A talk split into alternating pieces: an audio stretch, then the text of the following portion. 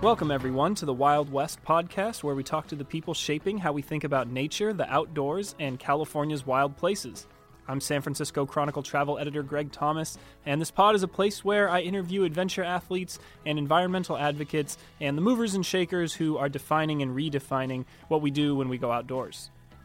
Today, we're excited to have big wave surfer Bianca Valenti on the podcast. Bianca lives in San Francisco and she shreds at Mavericks, uh, the famous surf break off of Half Moon Bay that hosts a big wave contest uh, which draws surfers from around the world. Uh, Mavericks is a notoriously finicky spot. The waves aren't always breaking there, um, but now in early winter is that time when the swells start to roll in and you can get some really epic days with 50 foot waves crashing there. And those are the kinds of conditions where Bianca shines. So not only is she one of the top female big wave surfers in the world, uh, she's leading the charge to get equal treatment for women in pro surfing. So that means equal prize purses at contests, better sponsorship deals, and more media coverage. And this has been a big year for her and her organization, uh, which is called the Committee for Equity in Women's Surfing. A few months ago, they pushed the World Surf League, which is like the NFL of professional surfing, to agree to equal prize money for male and female surf, uh, surfers at its contests. And so that's a huge win. Uh, but she'll tell you that changing policy is one thing, but changing the culture of surfing is something totally different. Uh, she's definitely had her share of side eyes and, and bullying when she paddles out, especially at big wave surf spots.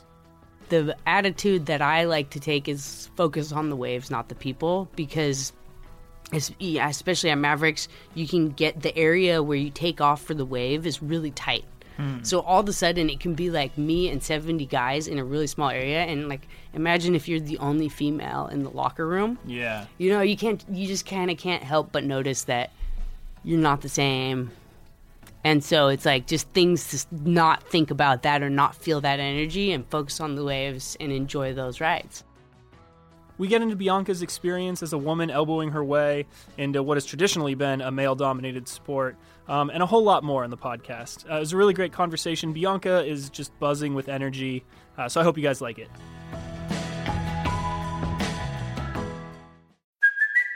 It's Kaley Cuoco for Priceline. Ready to go to your happy place for a happy price? Well, why didn't you say so? Just download the Priceline app right now and save up to 60% on hotels.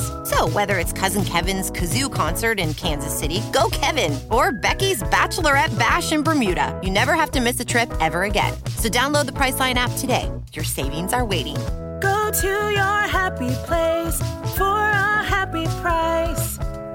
Go to your happy price, Priceline. Without further ado, here's Bianca Valenti. Bianca, thanks so much for coming on the podcast. Thank you for having me. Yeah, I'm no excited. problem. Um, so it's been a big year for you with your um, Committee for Equity in Women's Surfing. You guys have hit a lot of milestones this year, and so I wanted to talk to you about that today. But um, I guess before we get into it, uh, why don't you tell us a little bit about yourself? Where you grew up, how you got into surfing, how you got into big wave surfing, and how it's been kind of carving a career out of the sport. Yeah, so long story short, um, I started surfing when I was seven years old, standing up on a boogie board down in Dana Point, California. And my mom encouraged me to get a hard board, a surfboard. And so we went searching around every single surf shop. I had a $75 budget. Got my board, went down to Doheny Beach, and my mom put her chair in the sand and said, "You better not make me come and rescue you." um, and that was kind of it. I went to surf camp the next week and just fell in love with the sport um, from that moment on. And I started competing really young, and that was like all I wanted to do ever since I was eight years old was be a rock star pro surfer. Yeah. Um, and I was good at it, and I, I, you know, as I as I progressed and as I got older, I was winning a lot of events and got sponsors, and then kind of just got to this place where I realized that I didn't because I was a woman, I wasn't or a female, I wasn't going to have those opportunities to um, surf in the Pipeline Masters or to be on the cover of Surfer magazine because from the time I started surfing until my teen years, I never saw a change in the way, in the lack of representation of female surfers in the media, even though there were surfers out there. Yeah. so that was really heartbreaking as a teenager just to have this dream that you've been holding on to since you're a little kid and then you know i just kind of crashed at that point and burnt out and um, stopped competing went on to uc santa barbara and re-fell in love with surfing when i was there surfing on the surf team and you know, driving around up north on, on the central California coast. And that was kind of when I started to dip my foot into big waves with the encouragement of, uh, of, a, of a hippie neighbor. and then I came up to Ocean Beach one time. The first time I came to surf in San Francisco was Yeah. pretty, pretty funny. My dad moved to San Francisco when I was eight. I drove up with a friend from Santa Cruz. We kept seeing all the waves were going off and it was really crowded. And we got to ocean beach and it was like these perfect peaks and nobody out. And so we were like yes let's go out. And we saw we saw these older guys going out on these huge boards and we are like oh what are those guys doing? And we somehow managed to paddle out. We got lucky timed it well. And right when we were almost out to the outside where the big waves break this wave that was 20 feet tall by 10 feet wide was about to crash, you know, 10 feet out in front of us in the worst possible place.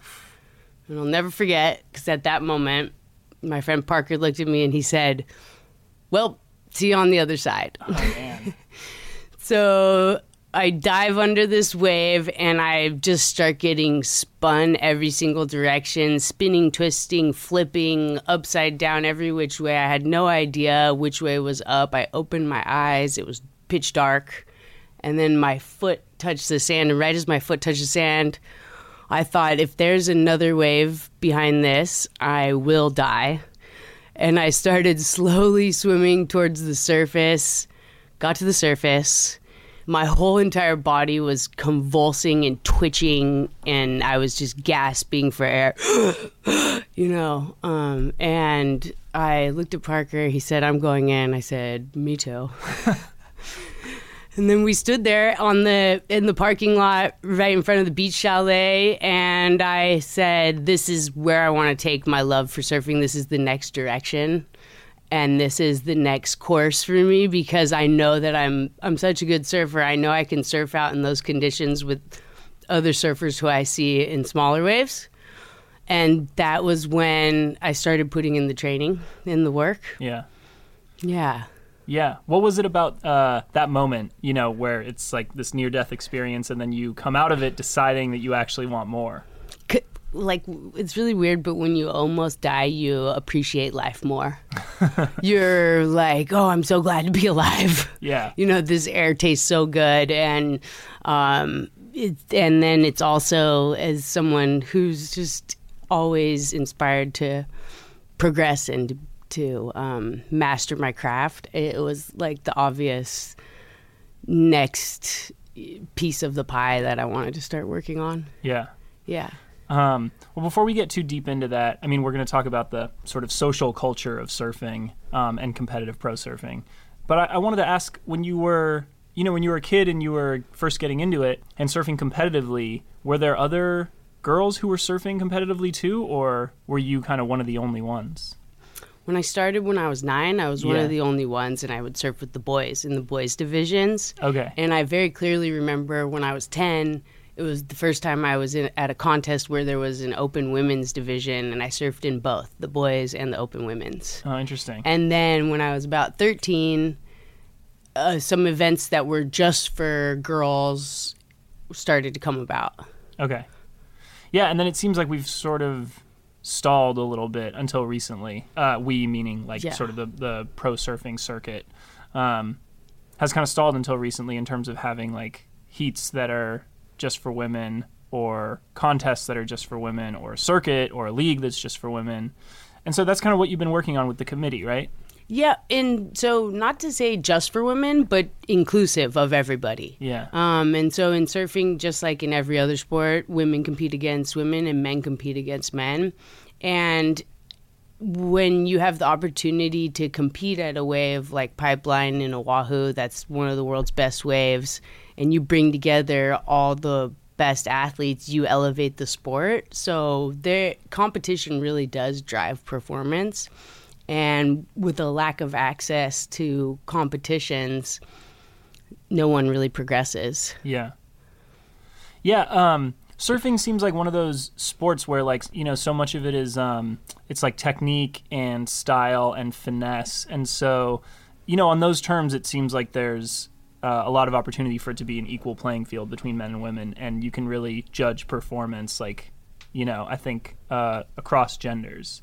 But I'm not sure because I, I don't know like a ton about surfing. But that's my impression. Is that is that fair to say? Yeah, surfing is unique in that um, having a low center of gravity is a huge advantage. Uh, men have more strength in the upper body, and so they're always going to be better at paddling and catching the waves. And catching the waves is 99% of the battle. um, and, you know, I think it'll be really interesting now that we've achieved equal pay to see what happens in 10 years, 20 years, 30. Uh, maybe m- women and men will start competing against each other because they will be competing, you know, or performing at a similar level. So Yeah. it's exciting in that way. Yeah, is that something that you want to see? If- I feel like that's kind of the next logical step. I want to. What I want to see is equal resources. So I want to hmm. see equal media coverage and equal opportunity in high profile events and companies using their marketing budgets to support women and men because the resources and the opportunities to compete and the exposure that all helps drive the performance. So we need those in order to accelerate so it's been stifling without that it's been stifling the overall sport of women's surfing specifically and so the men have you know really got to this high high high level in big waves and small waves um, because they've been getting you know the bulk of the support and the resources so it's going to take time to catch up and i you know we'll just see i think anything's possible but yeah, I think it's one of the sports that men and women could eventually end up competing against each other. Yeah, it'd be cool. Mm-hmm. Um, yeah, and so I wanted to ask. I mean, there's been some some progress, some development in the last few years in terms of this parity of pay and opportunity, like you're talking about. Um, but I wondered if you could just kind of characterize like where professional surfing uh, has been and kind of how it's developed these last few years. Yeah, so to characterize where it has been um, up until, I mean, really, I'd say like this year, you've women in surfing have been portrayed in a very sexualized manner.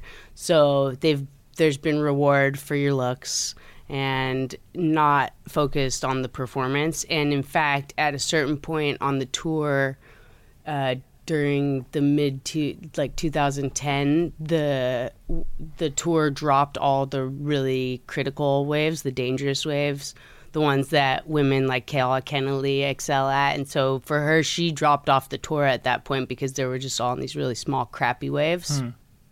So athletes have been supported for their looks not for their skill. And that again has has not promoted growth on the women's side. Um, and you know we just we got to this point i mean and like for me especially too i i, I faced that as a teen.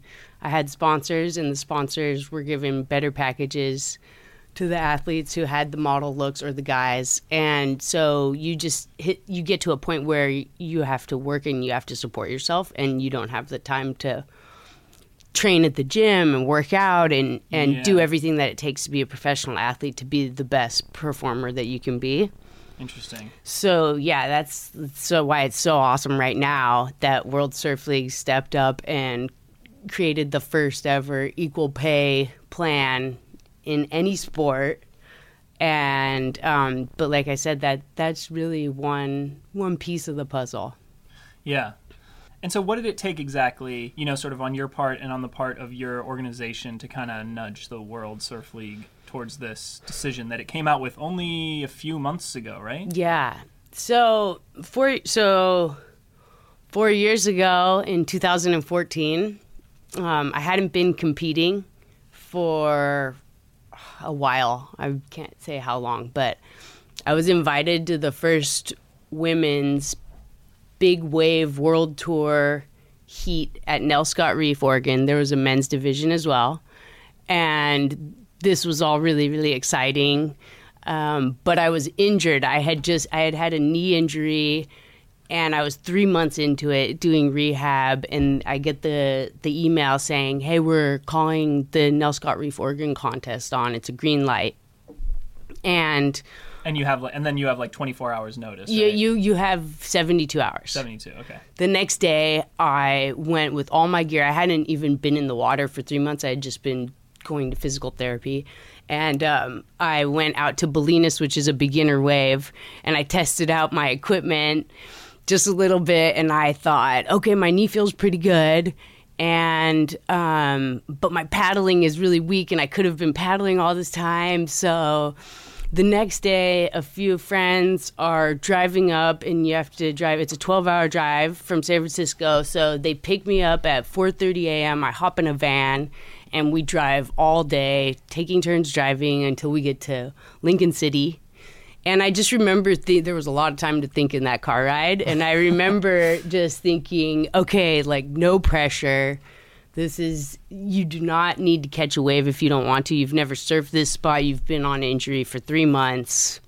No pressure at all. Yeah. Um, and then when we got there, everyone was psyched up, and I ate dinner that night next to the men's big wave world champion, Grant Twiggy Baker, and I just picked his brain the entire time. So morning comes, it's sunny, it's offshore, perfect conditions, and they decide women are surfing first.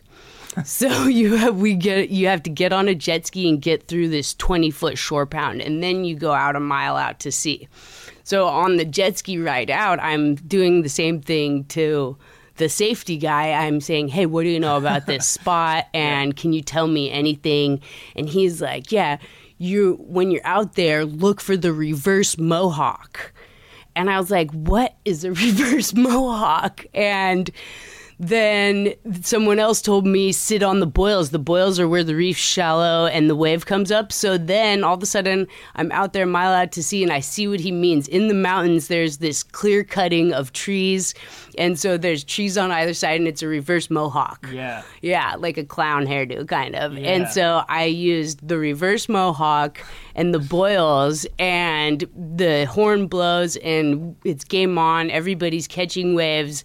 And for 30 minutes, I kind of froze up. And I was then, I had this moment where I was like, let's do this. And I paddled and caught the biggest wave of my life to that point ended up wiping out, and luckily it wasn't that bad of a wipeout. Um, came up, got the safety gives me a ride out, and they're like, "That was one of the best waves we've seen yet. You need something to back it up, and you and then you've you're gonna have a chance of winning." And I was like, "Really? Okay." And then snagged a, one more wave in the last seconds um, everybody was super stoked. It was eight of us out there in a super heat, and when we came in, the responses on the beach were so positive, so excited. People were like, "Wow, we didn't know women could surf waves like that. Our minds are blown." And you know, they pulled me aside and they're like, "You won." Whoa. So I get interviewed, and there was no money in the event. Um, a uh, a beer company, a local beer company, decided to kick down two thousand dollars at the last minute. So I got five hundred bucks, and everybody else got two hundred. And then that night we had a victory party at the Indian local Indian casino, and I was like, "That's it, I'm in. These are my people. Like, when's the next event?" Nice. And so it really just reignited the competitive fire that I had always had.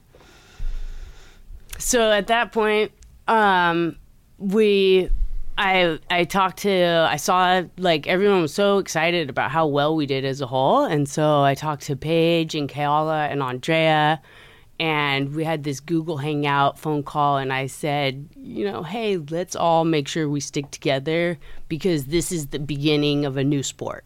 It's women's big wave surfing, and you know, at the time they were kind of like, we don't know, like, okay, Bianca, whatever, we're not really sure what you're talking about. And I was like, just trust me, like, we need to stay together. I grew up as a tennis player. I saw what Billie Jean King has done, and um, we made that pact at that moment.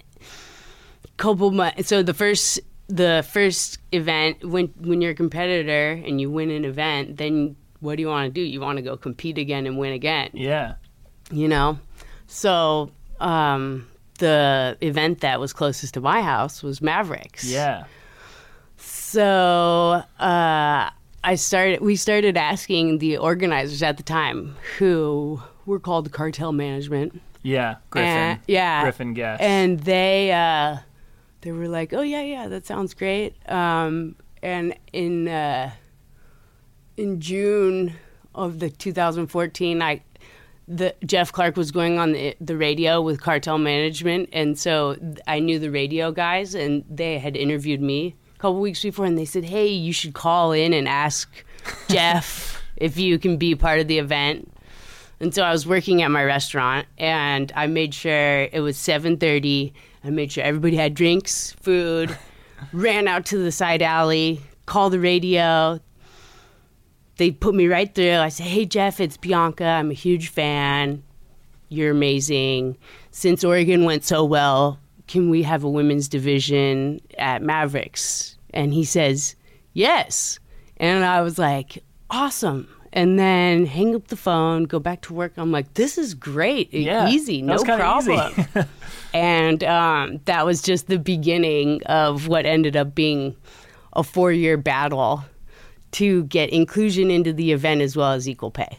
Yeah, yeah. So, um, so kind of, I, I wanted to learn a little bit more about the those four years. Like, what exactly did it entail to get to where you are right now uh, over those four years? Because now Cartel is Yeah. no longer running the uh, Right. managing the event, um, and it's kind of changed hands a bunch of times. But Yeah. so now it's with the World Surf League. Yeah. Yeah, so we created a committee called the Committee for Equity in Women's Surfing, and our mission was simple. It was to create a better future for women in surfing. Paige, Keala, and Andrea had all faced the same problems that myself and any other female surfer who started in my age group or is any older um, all their life, which is the inequality and lack of representation in the media, Yeah. lack of opportunity in competitions, lack of support from sponsors. And so, and they are elite level athletes as well, some of the best in the world. So, um, they'd all been through a similar road, gone down a similar road that I'd gone down, and were ready to stick their necks up, necks out to make a change. So what we did was we very strategically worked with the California Coastal Commission Yeah. and then the California State Lands Commission to cr- change policy so that no matter who runs an event at Mavericks, they have to run an inclusive event that offers equal opportunity. Um, because the thing with surfing is that surfing events are held in public spaces and public resources, and it's our ocean. Yeah. So, so you there's you can actually make gain headway through the public space. We started advocating to become a part of Mavericks in 2014, and it changed hands over the course of time. World Surf League bought the Big Wave World Tour and started just honing in on select locations and they actually invited us to compete at Jaws in Maui, which is one of the most amazing big waves in the world. And um, we had just a couple of incidences where it was like Paige won the event and she got twenty fifteen thousand dollars, and then the the men's winner won twenty five thousand dollars, and the men's winner was someone who she grew up with and is her neighbor, and he's buying a big house down the street, and meanwhile she's working at the fish market. Yeah.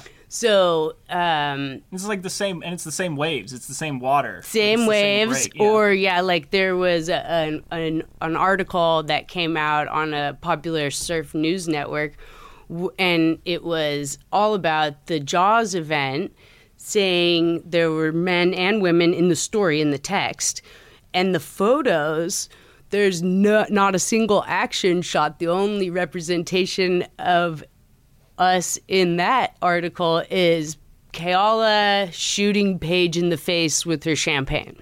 Hmm. Now, some amazing rides went down that day, so it was actually pretty confusing. People in news like yourself were like, "Did did you surf on the same day?" Or we're kind of confused. What was up with the women's event? It talks about it, but there's no pictures. Yeah. Um, so there were all these moments where we were, you know, further inspired to activate and to really go for equal pay. Puerto Escondido was another one of them.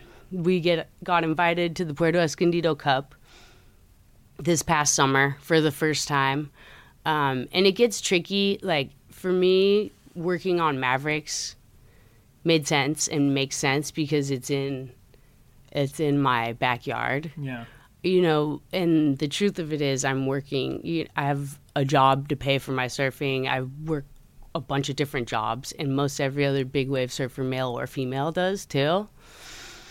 Um, so it's like you can only do so much at a time. Yeah. You know, so it just makes sense to start small and start local Yeah. um, and you get into other countries and that's like you know that's a little bit too too far for my reach so we get invited to the puerto escondido cup it's really exciting because i love puerto escondido it's one of the places where i first started really earning like learning big waves and in fact last summer there you know there's always all these moments that it's hard to feel like you're a part of the group because you're one of always one of the only females out in the water. Mm-hmm. But last summer I was sitting out there next to Greg Long during a really amazing swell and I was scared. And he was just like this wave came and he was like go you got this you can do this. And I I just started paddling as fast as I can my heart rate jacked up I drop into it, and as I'm dropping, my fins barely almost catch into the wave. So I'm sliding, drop, grab the wave, the rail starts biting and holding into the wave, and then it's just this huge long tunnel in front of me. And I'm thinking, oh, I'm way too deep, but this is so beautiful. I'm going to keep going, you know, and as long as I can. And the wave spits, which is like this turbo boosting vortex and I get shot out at the end of the wave and my other friend Tom Lowy is in the in the right there in the channel and they're all just screaming and hooting and and those those moments of encouragement have been really really rare as a female surfer and those are like the best moments in the world. Like either you catch a good wave or you see your friend catch a good one but there's been so much caution and warning and like hey what are you doing here questioning through the process. Um, By and- surfers, you mean? By yeah, other surfers? by surfers, by brands. Um, so Puerto Escondido is one of my favorite places. When they told us the event was on and we were invited, I was super excited to get down there. Uh, I ended up. Uh, it was again huge success. I remember just having like all these pretty good rides, but there I was kind of you know wasn't sure because I was hearing a lot of cheering and screaming. Get into the beach and um, the guy, the male athletes were pumped on our performance. And then we get to the um, back to the competitors area, and they're like, "Can you put your jersey back on, Bianca? Because you won." And I was like, "What? I won?" Because I thought Keala or Isabel um, won. And then you know we we go over to the podium, and um, the town is packed and just like really fun, like so fun, and it was hilarious because they pr- a lot of times at events they'll print a big check for the winner, mm-hmm, but in this event they printed a check for first through sixth place. So sixth place in the women's event got fifty bucks. So it's this huge check for this tiny amount of money, and uh, you know it was like the rest of the day was so fun. There was great DJs that night and partying, and then you know, a few, it's like like the next day, and then a couple days later, I'm like, I'm looking back, and I'm like, man, you know, Lucas got seven thousand dollars, and I got one thousand eight hundred and fifty. So like, I'm gonna pay for my trip.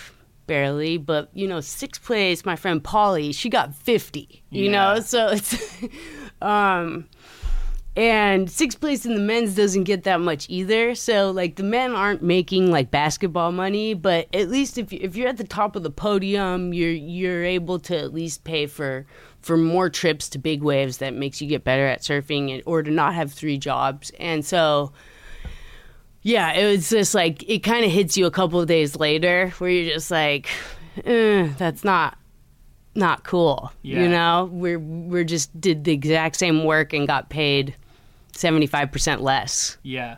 So after Puerto Escondido event finished, we made a case to say why equal pay is so important.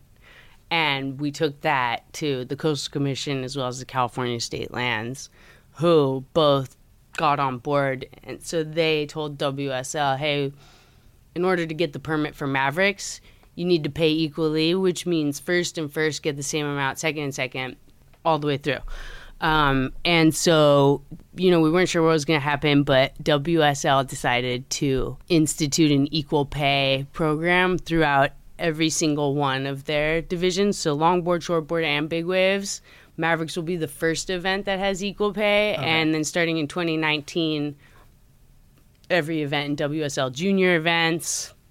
Um, so it's really, really cool and it's really exciting. And yeah, so right now, that was like a huge weight that lifted because that was four years of fighting and just four years of these moments of, you know, having people come up and and bully or assault and and in those moments I would always just play games and, and stay, you know, try to like tap into my spirit animal because surfing big waves is scary and Yeah. it's like it takes all the focus in the world. You can't just it's like the last thing you want to do is like be out surfing the big waves and then have a bully try to bully you or Totally. like start some shit. so um so then once the WSL made that announcement, it feels like such a more positive fo- forward focused vibe like the anything's possible classic american mentality and that everyone's just being supportive and really cool so now that the window's open for mavericks and jaws i'm really really excited in fact it looks like there's a swell coming next week When was the last time you surfed Mavericks? Mavericks. Are you out there pretty regularly? Yeah, so I am I surf Mavericks whenever it breaks and because of the I think they're calling it the ridiculously relentless ridge, Yeah. that yeah. high pressure system. So we have not had any significant swells um yet this year, but there was a day where it kind of broke and I surfed out there that day. I went to Mexico like a week ago to train and practice for big waves just because it's that there's nothing that gets you more in shape or ready to surf big waves than surfing big waves. Yeah. I was going to ask about that. Like, how do you train at Mavericks when it only breaks once every now and then? Lots of imagery, visualization, um, it's and video, watching video, and just really like taking yourself to a place where you can go through a session there, like laying some. It's like a meditation, you know, and how do you surf it? You now you get to choose how. If I didn't wipe out on that wave, what would it have looked like after I came off the bottom? So. Lots of really powerful, really slow, slow, drawn out visualization and imagery, um, and taking yourself to those moments in those places where you have a choice to send it or go back to the boat and feel bad about yourself. Yeah, you've talked a lot about um, like mind games, kind of psyching yourself up or getting in the right frame of mind Yeah. for these waves. So, what's your kind of process like mentally when you are preparing and then when you're actually out there? Do you kind of work on the stuff and like train yourself beforehand before you go out? Oh yeah, that's like huge. I've ha- yeah, I love um, the me- the mental side of the game for big waves. I think is the most important. I mean, one could argue that it's the most important in anything. That's what I I like to hold on to is my excitement and like that same love and that same joy that I found when I was seven years old and rode my first wave. I can get that sensation, but you know, multiplied by all of my years in in these moments and so it really, really ignites my fire and my joie de vivre, or you know, like um, it's these are the moments that I live for. So I just start getting excited and start thinking about how beautiful it is. It's majestic. When you're out at Jaws or Mavericks and you see this wa- the way the water moves and the hear the sound and you feel the feel the wave breaking even if you're just close to it or around it it it's really is really really powerful and majestic. Um, it's awesome. It, it takes your breath away. So i love being close to it no matter what and yeah that's what i start to think about is how beautiful those waves are and then I start to think about, well, like if I caught it, what lines would I want to take and really imagine how I could dance with that wave. Um, and then sometimes I'll take myself through. Well, once you have enough wipeouts, you don't really need to visualize your wipeouts. Because I feel like wipeouts are kind of one of those things where it's like, you got to stay calm no matter what to survive. And sometimes you can get lucky and sometimes you get unlucky um, because you can wipe out on a small wave and get injured. But yeah, yeah. um, do you have? It sounds like you have different. oh yeah, soul so animals? yeah, so like yeah, about that too. so like and th- those kids, yeah, spirit animals. Spirit animals. Sorry, Hey, do you know yours? I don't. Well, I don't. I've I haven't given it a lot of thought, but from what you described, it sounds like you have sort of like different ones. It's like a roster of Pokemon or something Yeah. like that that you can like pull from, you know, to get you different results or like to sort of summon different feelings or whatever. Right. Yeah. So like when you're when you're out in the um, when you're out in really big waves, it's, there's a level of primal um, sensation that comes in. It's that flight or fight response that you know humans have faced since the beginning of time, and I like to think of what natural occurring phenomenons or animals in nature or sometimes it's other human beings that their spirit is what is going to help me perform so I feel like I can tap into different spirit animals at other times, but it just it keeps it fun. It keeps it light. I'm like I'm the Malolo bull kitty. Like I'm gonna catch this 50 foot wave, and it's like what you know. It's it's it's a way of keeping it fun, and then just going for it and creating belief. That at the end of the day, it's like it gets me excited. It creates belief, makes me laugh. It's silly, you know. Um, and also, you know, another. So I started the spirit animal track when I first, when we first started trying to get access into the Mavericks event. There were definitely moments where I'm facing an unpleasant interaction, and those could also come with me out in the lineup. So I was working with a sports psychologist. I still do, uh, and he was like, "Let's find you a spirit animal in this moment." And so my first one was the killer bee, and it was like the killer bee because I'm because I'm so nice and I'm an extrovert and like I would never want to be mean to anybody in person. And so it's like, well, how am I gonna let people know that like when I'm out here, I'm here to focus and I'm here to do my like do what I came out to do. So that way I don't go into the beach and become upset with myself, right? So because I was talking or like being social. Mm-hmm. So the first one that we decided it was the killer bee, and it was like, don't come near me. This aura is like there's this field around me where it's like you don't want to fuck with me because I could kill you. Now it's not the time that she wants to socialize or be asked out on a date, Yeah, right. you know. And so like maybe I'll talk to her on the beach because she's always nice there. so it's just like your your your attitude while you're performing your sport Yeah. um, just that attitude. Attitude's everything. So, like, whatever can help someone tap into the right attitude that's going to consistently get you to perform at a level that you feel good about, that that's been a really fun game for me. Interesting. do you um do you share tips with the other surfers about how to prepare and kind of get in the mental headspace? You guys are out there talking. You know, even though you're competing, it's not the same vibe as like um it's sort of like competing for the prize, like not necessarily competing to beat one another, you know? Right. Which is something I think is kind of cool about surfing. And so, what, what what's it like when you're out there in the lineup and you guys are talking and kind of sizing up the waves and everything?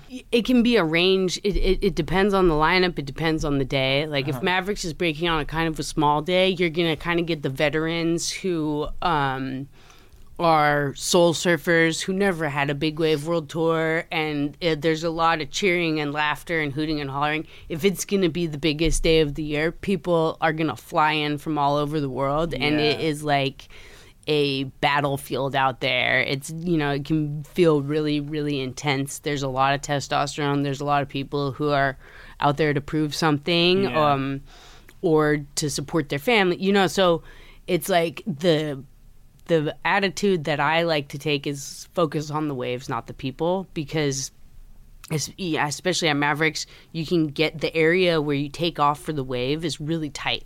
Hmm. So all of a sudden, it can be like me and 70 guys in a really small area. And like, imagine if you're the only female in the locker room. Yeah. You know, you can't, you just kind of can't help but notice that you're not the same. And so it's like just things to not think about that or not feel that energy and focus on the waves and enjoy those rides.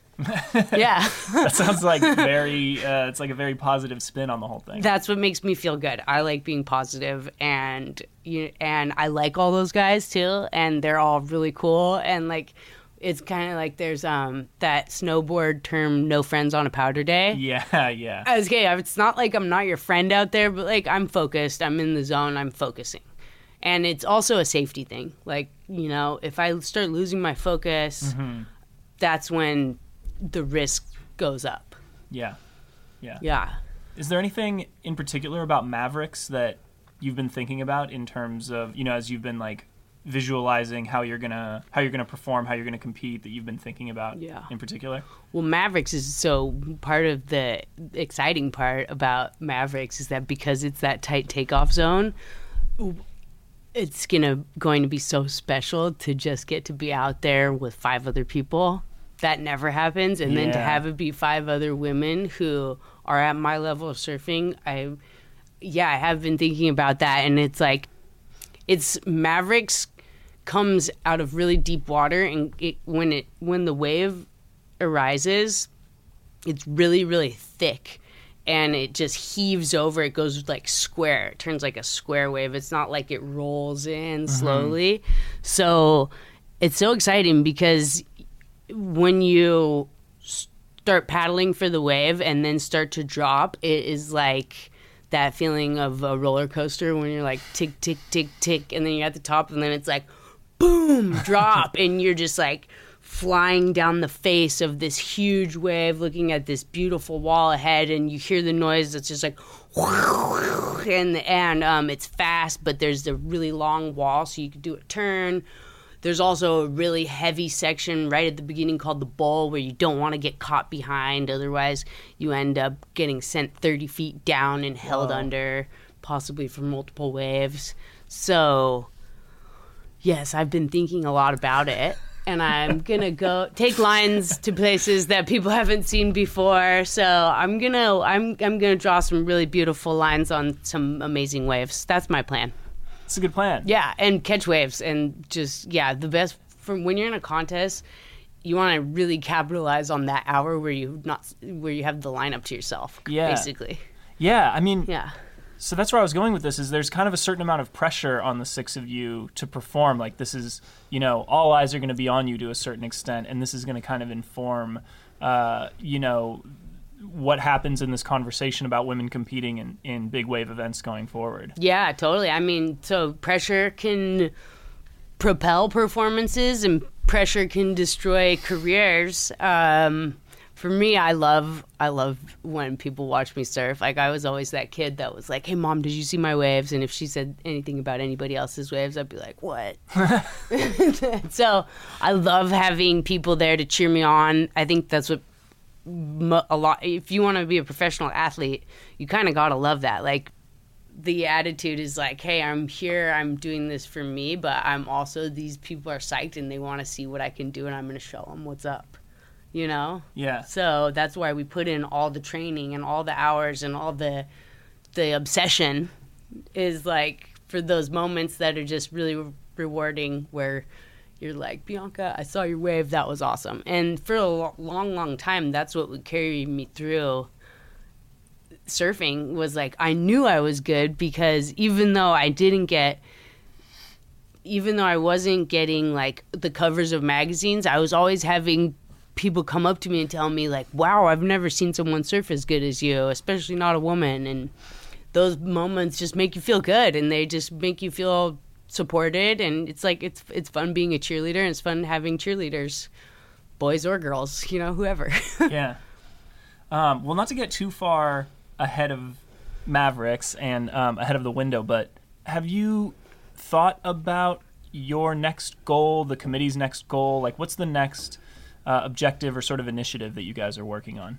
Yeah, great question. Um, so, what I think we, what we've discussed is potentially changing our name from the Committee for Equity in Women's Surfing to the Committee for Equity in Women's Sports, and taking the template that me, we made within California and putting that forth to apply to other sports that use outdoor resources. Yeah. Like, um, which ones are you thinking about? and mountain biking, volleyball, um, you know, you name it. Um, and then it goes beyond that because taxpayers, we pay for stadiums, and those stadiums pretty often get used exclusively for men's sports. So it's it's really about inclusion, and it's about my like where I feel passionate is I love performance. And so I know that it takes resources to support performances. So that's where I think we have been doing ourselves a disservice is by not supporting a whole half of the population in their quest to become the best athlete they can be. Yeah.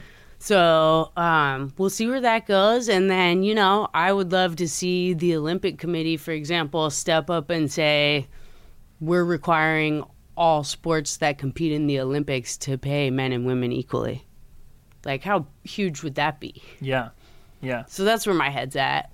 Nice. Like, in terms of change making, Yeah. is we'll start with California on with the template that we have created because it makes sense, and then we'll we'll just go step by step. But the really cool part about getting equal pay and the leverage and the lobbying, the successful lobbying that we did, is that after we got equal pay, after the WSL decided to give equal pay, all of these other amazing, talented people have stepped up and said, hey, we want to support this mission as well. So we've got a way bigger team now of, you know, senators and politicians and activists and lawyers. And so we're going to be really, really strong in being able to advocate for positive change. That's awesome. Yeah. Well, you guys have been doing. I mean, again, this year has been a huge year for you guys. Mm-hmm. Um, so I know you have other stuff to do, and I want to let you get out of here and get to it. um, but thanks so much for coming by, Thank and you. good luck in the competitions. Thank you so much. Really appreciate it. Maybe next week.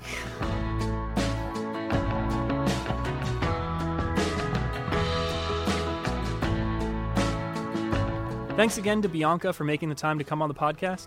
If you want to keep up on what she's up to, follow her on Instagram at Bianca Valenti. Uh, to see what her organization is about, go to surfequity.org. Uh, if you want to follow what I'm up to with California travel, I'm on Twitter at Greg R. Thomas. Or if you've got questions for me or suggestions for who I should bring on the pod, email me at gthomas at sfchronicle.com. Wild West is part of the San Francisco Chronicle Podcast Network. Find us and subscribe on Apple Podcasts. And if you like us, please throw us a rating and a review. Our music today is a track called Coming Home by Ryan Anderson, and it comes courtesy of the Free Music Archive. See you next time.